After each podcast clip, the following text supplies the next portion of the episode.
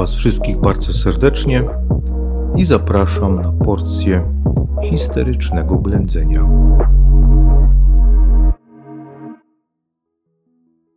Witajcie. Zapraszam na ostatnią już część słuchowiska na temat stanu wojennego. A więc sytuacja pozornie beznadziejna z punktu widzenia Solidarności struktury rozbite, one się będą odradzać, ale jednak są rozbite, prawda? Ci najwięksi działacze są internowani, są zatrzymani, są w zasadzie w więzieniu, nie? Tak by należało to powiedzieć. Zakłady pracy spacyfikowane, społeczeństwo steroryzowane, pełen sukces władzy, o ile oczywiście możemy w takich kategoriach mówić. Trzeba powiedzieć również trzy słowa o roli Kościoła. Akurat podczas stanu wojennego no, wielu ludzi miało pewne rzeczy za złe. Ówczesny prymas Polski, kardynał Józef Glemp, bo to już nie Wyszyński, prawda, to już nastąpiła pewna zmiana pokoleniowa, jest zwolennikiem pokojowego rozwiązania sytuacji, jest zwolennikiem raczej dogadania się, pertraktowania z komunistami. Oczywiście Kościół jako taki wspiera cały czas Solidarność i Kościół jako taki cały czas będzie celem ataków komunistycznych. Niemniej jednak ta kierownicza warstwa Kościoła troszeczkę się teraz zmienia. To nie jest już takie twarde nie stawiane komunistom jak za Wyszyńskiego. Józef Glemp ma troszeczkę inną wizję. Oczywiście pamiętajcie, zanim będziemy kogokolwiek za coś krytykować, pamiętajcie, że nie podejmowaliśmy tych decyzji, nie żyliśmy w tych czasach, nie mieliśmy tego brzmienia odpowiedzialności, prawda? Wobec tego możemy sobie o tym rozmawiać, ale pamiętajcie, żeby zbyt szybkich ocen nie wysuwać. Natomiast no, faktem jest, że władzy było to również na rękę, prawda? Postawa Kościoła jest szalenie ważna, bo Kościół może ludzi do walki zagrzać, Kościół może również tych ludzi od tej walki powstrzymać. Wobec tego doszło do pewnego takiego małego przekupstwa. Czyli mm, y, władza popuściła trochę ludziom kościoła w zamian za mm, łagodzenie nastrojów. Właśnie to mają do dzisiejszego dnia kardynałowi Glempowi mm, za złe. Bardzo wielu ludzi ma to za złe, że między innymi za zgodę na budowę nowych kościołów, za zwrócenie pewnych majątków wcześniej zajętych, taką, taką wyciągniętą rękę, ale taką rękę trochę materialną, że za to Kościół poszedł właśnie z komunistami troszkę na ugodę w czasach stanu wojennego. Oczywiście mówimy o tym kościele w postaci kardynałów, arcybiskupów, biskupów, ponieważ ci zwykli księża, którzy pracują w parafiach, ci zwykli wikariusze czy proboszczowie, oni są zazwyczaj sercem i obiema rękami, obiema nogami za wolnością, za solidarnością. Nie ma wolności bez solidarności. Wtedy się krzyczało na ulicach, jak chciało się wkurzyć jakiś tam patrol milicji się zwiewało, prawda? Albo chcemy Lecha, a nie Wojciecha. Nie? To były też takie właśnie mm, zawołania. E, pewnym symbolem oporu, pewnym symbolem w ogóle całego stanu wojennego jest pewien ksiądz. Pewien ksiądz, którego dziś możecie już nie kojarzyć, a może i się mylę, ale ksiądz, który złożył w czasie stanu wojennego ofiarę najwyższą. Jego ofiara w zasadzie zelektryzowała całe społeczeństwo. Znaczy, przepraszam Was bardzo, ponieważ on ym, y, tą ofiarę złożył dopiero po stanie wojennym, czyli teoretycznie po zakończeniu stanu wojennego, ale mimo wszystko ksiądz Jerzy Popiełuszko, bo to właśnie o nim tutaj mowa, jest symbolem tego, no właśnie też i stanu wojennego, nie? Że, bo, bo pomimo tego, że stan wojenny zakończy się oficjalnie 22 lipca 1983 roku, ale ten stan emocji będzie trwał, ten stan terroru nad społeczeństwem będzie jeszcze trwał. Nie? On się będzie stopniowo zmniejszał, ale on cały czas trwa. I pomimo, że ksiądz poniósł śmierć już po stanie wojennym, ale jakby jednym tchem zaliczamy go do bohaterów właśnie tego stanu wojennego i tego całego okresu lat 80. Co się takiego stało? Ano właśnie ksiądz Jerzy Popiełuszko słynął z tego, że głosił bardzo odważne kazania. Był to ksiądz z Warszawy, ksiądz y, służący w Warszawie, posługę duszpasterską pełniący i w zasadzie mówił otwarcie. Mówił na swoich kazaniach otwarcie prawdę. Oczywiście był inwigilowany, był wielokrotnie zastraszany. Nie pomagało to wszystko w końcu w drodze z Bydgoszczy do Warszawy, kiedy wracał z jednego ze spotkań, zostaje przez funkcjonariuszy SB porwany, następnie torturowany i zakatowany na śmierć. I prawdopodobnie jeszcze żywy, włożony do worka obciążonego kamieniami, zrzucony z tamy w Wocławku do Wisły. Komuniści podczas tej zbrodni popełnili szereg błędów, a mianowicie za słabo obciążyli worek z kamieniami, ciało później wypłynęło. Wypuszczono również podczas tego porwania kierowcę księdza, znaczy on uciekł po prostu, on dał radę zwiać tym oprawcom. Oni go nie gonili, zostawili go, byli tak pewni siebie. Później, kiedy społeczeństwo dowiedziało się, że ksiądz zaginął, nie wiedziało jeszcze społeczeństwo, co się stało, w kościołach rozpoczęły się modły o odnalezienie księdza, w ogóle zaczęto szukać księdza często na własną rękę. Później, kiedy ciało zostało odnalezione, nie można było ukryć prawdy. Komuniści nie byli w stanie ukryć prawdy. Był to ewenement, ponieważ skazano tych funkcjonariuszy. Komuniści sami skazali swoich własnych funkcjonariuszy na kary wieloletniego więzienia. Dowódca całej akcji dostał 25 lat więzienia, czyli poza karą śmierci najwyższy wtedy wymiar kary, jaki można było dostać. Oczywiście była to pokazówka, prawda? Tych funkcjonariuszy przekonano do tego, by wzięli winę na siebie. Zresztą będąc w takiej organizacji jak SB, nie mieli innego wyjścia. Gdyby spróbowali zrobić coś innego, prawdopodobnie nie dożyliby śniadania, prawda? Wobec tego wzięli całą winę na siebie. Im szybko obiecano mm, złagodzenie wyroków, prawda? Mieli wyjść szybciutko na wolność po paru latach dosłownie. Wobec tego wzięli winę na siebie. Ci, którzy wydawali im bezpośrednio rozkazy, również, natomiast prawdziwych mocodawców tej zbrodni nigdy nie skazano. Nawet w wolnej Polsce nie udało się dojść do tego, kto tak naprawdę stał za śmiercią księdza Jerzego. Możemy się domyślać, prawda, ale udowodnić, a domyślać się to dwie różne sprawy. Pogrzeb księdza Jerzego 3 listopada 1984 roku, bo on został porwany i zamordowany 19 października 1984 roku.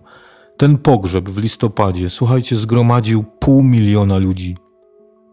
Pół miliona ludzi, milcząc, przeszło ulicami Warszawy, towarzysząc popiełuszce w jego ostatniej drodze. Niesamowity widok, niesamowity wydźwięk pół miliona milczących ludzi na znak protestu przeciwko temu, co zrobiła władza. Stan wojenny ma również swoją drugą wielką ofiarę, swojego drugiego wielkiego bohatera.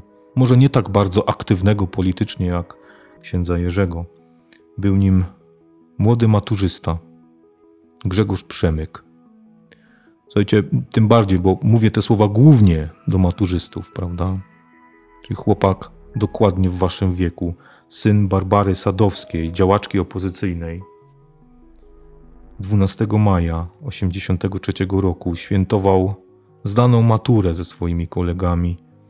Zostaje zatrzymany i potwornie skatowany na śmierć przez funkcjonariuszy milicji SB. Zabity po prostu za to, prawdopodobnie za to, że jest synem opozycjonistki, prawda? Była to kara dla Barbary Sadowskiej, a być może po prostu rozwydrzeni funkcjonariusze, którzy czują się kompletnie bezprawnie, postanowili się w jakiś sposób zabawić. Faktem jest, że ta śmierć tego młodego człowieka, jak i późniejsza śmierć księdza Jerzego, tak mocno wstrząsnęły społeczeństwem, że słuchajcie, nie mogło być już mowy po tych wszystkich wydarzeniach o tym, żeby społeczeństwo jeszcze zaufało komunistom, nie? Zresztą y, cały przebieg y, późniejszych wydarzeń, że byli świadkowie tego pobicia Grzegorza Przemyka, którzy zeznawali, że y, to nie był przypadek, ponieważ były, dawało się słyszeć polecenia w stylu bijcie, by nie było śladów, prawda? Czyli, że starano się go właśnie zabić w ten sposób, a nie inny, by, by raczej późniejsza sekcja zwłok nie wykazała, co to tam dokładnie się stało, prawda? Mm, oczywiście my wiemy, my dokładnie wiemy. Y, całej tej upiornej sytuacji dodaje pewnego dramatyzmu fakt, że władza, która też nie mogła się za bardzo z tej śmierci Grzegorza Przemyka wytłumaczyć, skazała ratowników pogotowia medycznego, prawda? którzy przyjechali wyzwani na miejsce i to ich skazano za to, że źle udzielili pomocy, za to, że nie dopilnowali swoich obowiązków i Grzegorz Przemyk zmarł. Ale jak się domyślacie, to tylko jeszcze bardziej rozzłościło społeczeństwo na tą ogromną bezkarność władzy. W czerwcu 1983 roku, czyli tuż przed zakończeniem stanu wojennego, na swoją drugą pielgrzymkę do ojczyzny przyjeżdża papież, który stara się w jakiś sposób znowu wesprzeć społeczeństwo, dać taką nadzieję. Oczywiście on nie może teraz aż tak mocno aż tak dobitnie dać znać o tym wszystkim, ale sama jego obecność już, on nawet nie musi dawać znać w tych swoich kazaniach tak dobitnie jak ostatnio, ale sama jego obecność jest niesamowitym wsparciem, niesamowitą nadzieją na to, że będzie lepiej, nie? Solidarność podczas całych tych akcji odradza się, tak jak mówiliśmy, niczym Feniks z popiołów za każdym razem, odnawia swoje rozbite struktury. I pomimo, słuchajcie, zakończenia stanu wojennego, pomimo tego wszystkiego, aha, przepraszam, zapomniałem o jeszcze jednym bardzo ważnym fakcie. W październiku 1983 roku ma miejsce również bardzo ważne wydarzenie, a mianowicie Lech Wałęsa zostaje laureatem Nagrody Nobla, pokojowej Nagrody Nobla. Jest to niesamowite wyróżnienie. Jest to taki akt społeczności międzynarodowej właśnie dla Polski, dla Polaków. Tak to było wszystko odczytywane. A samo to, że odebrać tą nagrodę jechała żona Lecha Wałęsy wraz z dziećmi, czy z jednym z synów, już teraz nie pamiętam dokładnie, ponieważ Lech Wałęsa obawiał się, że kiedy wyjedzie do Szwecji, do Sztokholmu po odbiór nagrody, to już go więcej do kraju nie wpuszczą, prawda? Tak najprawdopodobniej by się stało to jeszcze spotęgowało cały ten dramatyzm i reakcję opinii publicznej, która jest niesamowicie negatywna. Zresztą na Polskę nałożono również w czasie stanu wojennego embargo. Stany Zjednoczone nałożyły embargo, zablokowały dostawy różnych produktów prawda, do nas. Tak jak dzisiaj gdzieś tam się nakłada embarga na różne kraje, które łamią prawa człowieka. Tak i wtedy stało się z Polską. Prawda? Zresztą sławetne były słowa ówczesnego rzecznika rządu Jerzego Urbana, rząd się i tak wyżywi, nie? Czyli dawano do zrozumienia, że takie embargo dotknie tylko i wyłącznie prostych ludzi, zwyczajnych ludzi. Zresztą i tak już nic nie było w sklepach, wtedy się y, śmiano wobec tego, po co to embargo, nie? Co, co miało nam to jeszcze wtedy mm, zabrać lub w jakiś sposób uprzykrzyć życie, skoro i tak już praktycznie nic nie było.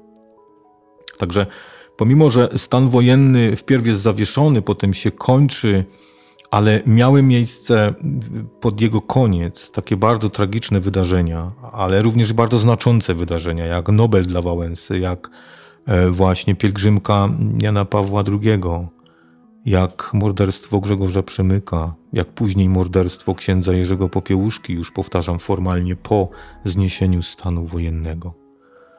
To wszystko spowodowało, że społeczeństwo nie miało zamiaru przerwać swojego protestu. Komuniści zresztą około roku 1984 zrozumieli, ten twardy komunistyczny beton zrozumiał, że utknęli w martwym punkcie. Że pomimo ogłoszenia normalizacji w państwie, normalizacji stosunków społecznych, tej normalizacji nie ma. Że oni, jak będą chcieli rządzić, będą musieli w ten sposób już rządzić cały czas nie dojdzie już do jakiegoś okresu spokoju. Społeczeństwo nie popuści. Zabrnęło to wszystko już za daleko. utknęli w martwym punkcie. Izolacja na świecie, embargo właśnie mm, i później stosunek samych Rosjan spowoduje pewne zmiany. Spowoduje pewne zmiany. W 1985 roku na czele Związku Radzieckiego stanął Michaił Gorbaczow, również laureat pokojowej Nagrody Nobla z późniejszego czasu. I słuchajcie, Michaił Gorbaczow rozpoczyna zupełnie nowe otwarcie, zupełnie nowy czas w historii komunizmu, a mianowicie daje zielone światło do zmian wszystkim swoim wasalnym krajom, w tym i Polsce.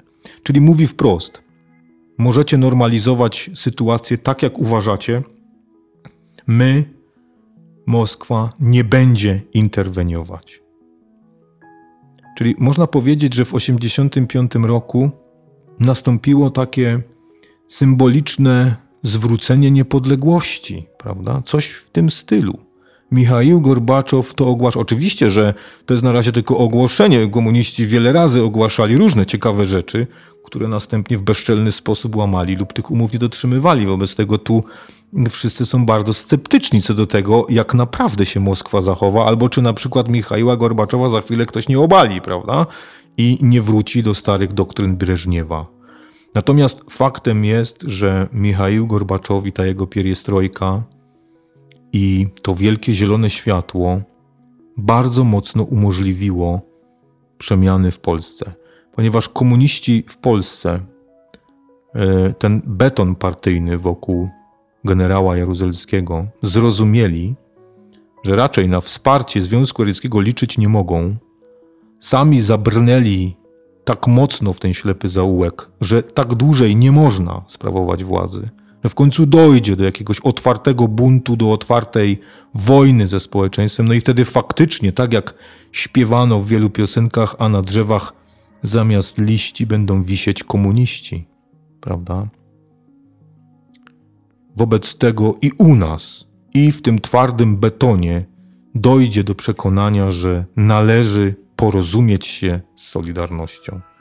Oczywiście to jest dopiero rok 1985. My wiemy, że do takiego porozumienia pełnego dojdzie dopiero w roku 1989, ale ten wiatr znowu nabiera siły, ten wiatr znowu zaczyna powolutku wiać. I już w roku 88 będą rozliczne zmiany na y, centralnych stanowiskach w PZPR-ze. Jaruzelski zrezygnuje między innymi z funkcji premiera Tutaj powierzy się to profesorowi e, Messnerowi, potem e, Władysławowi Rakowskiemu. Tutaj coraz częściej będzie się zapraszało na rozmowy przedstawicieli Solidarności. Oczywiście wcześniej się ich wypuści, nie? bo pamiętajcie, że z chwilą zakończenia stanu wojennego mm, wypuszczono z więzień tych wszystkich opozycjonistów, którzy oczywiście wcale nie przerwali walki, tylko protestowali i, i zagrzewali społeczeństwo do walki dalej. Natomiast od 1985 roku rozpoczyna się już taka dosyć szybka erozja tego systemu komunistycznego i takie coraz większe kroki w stronę roku 1989 i tego wielkiego wydarzenia, symbolicznego wydarzenia, które tak bardzo skrótowo nazywamy po prostu okrągłym stołem. Dziękuję Wam bardzo za wysłuchanie tej audycji i do usłyszenia.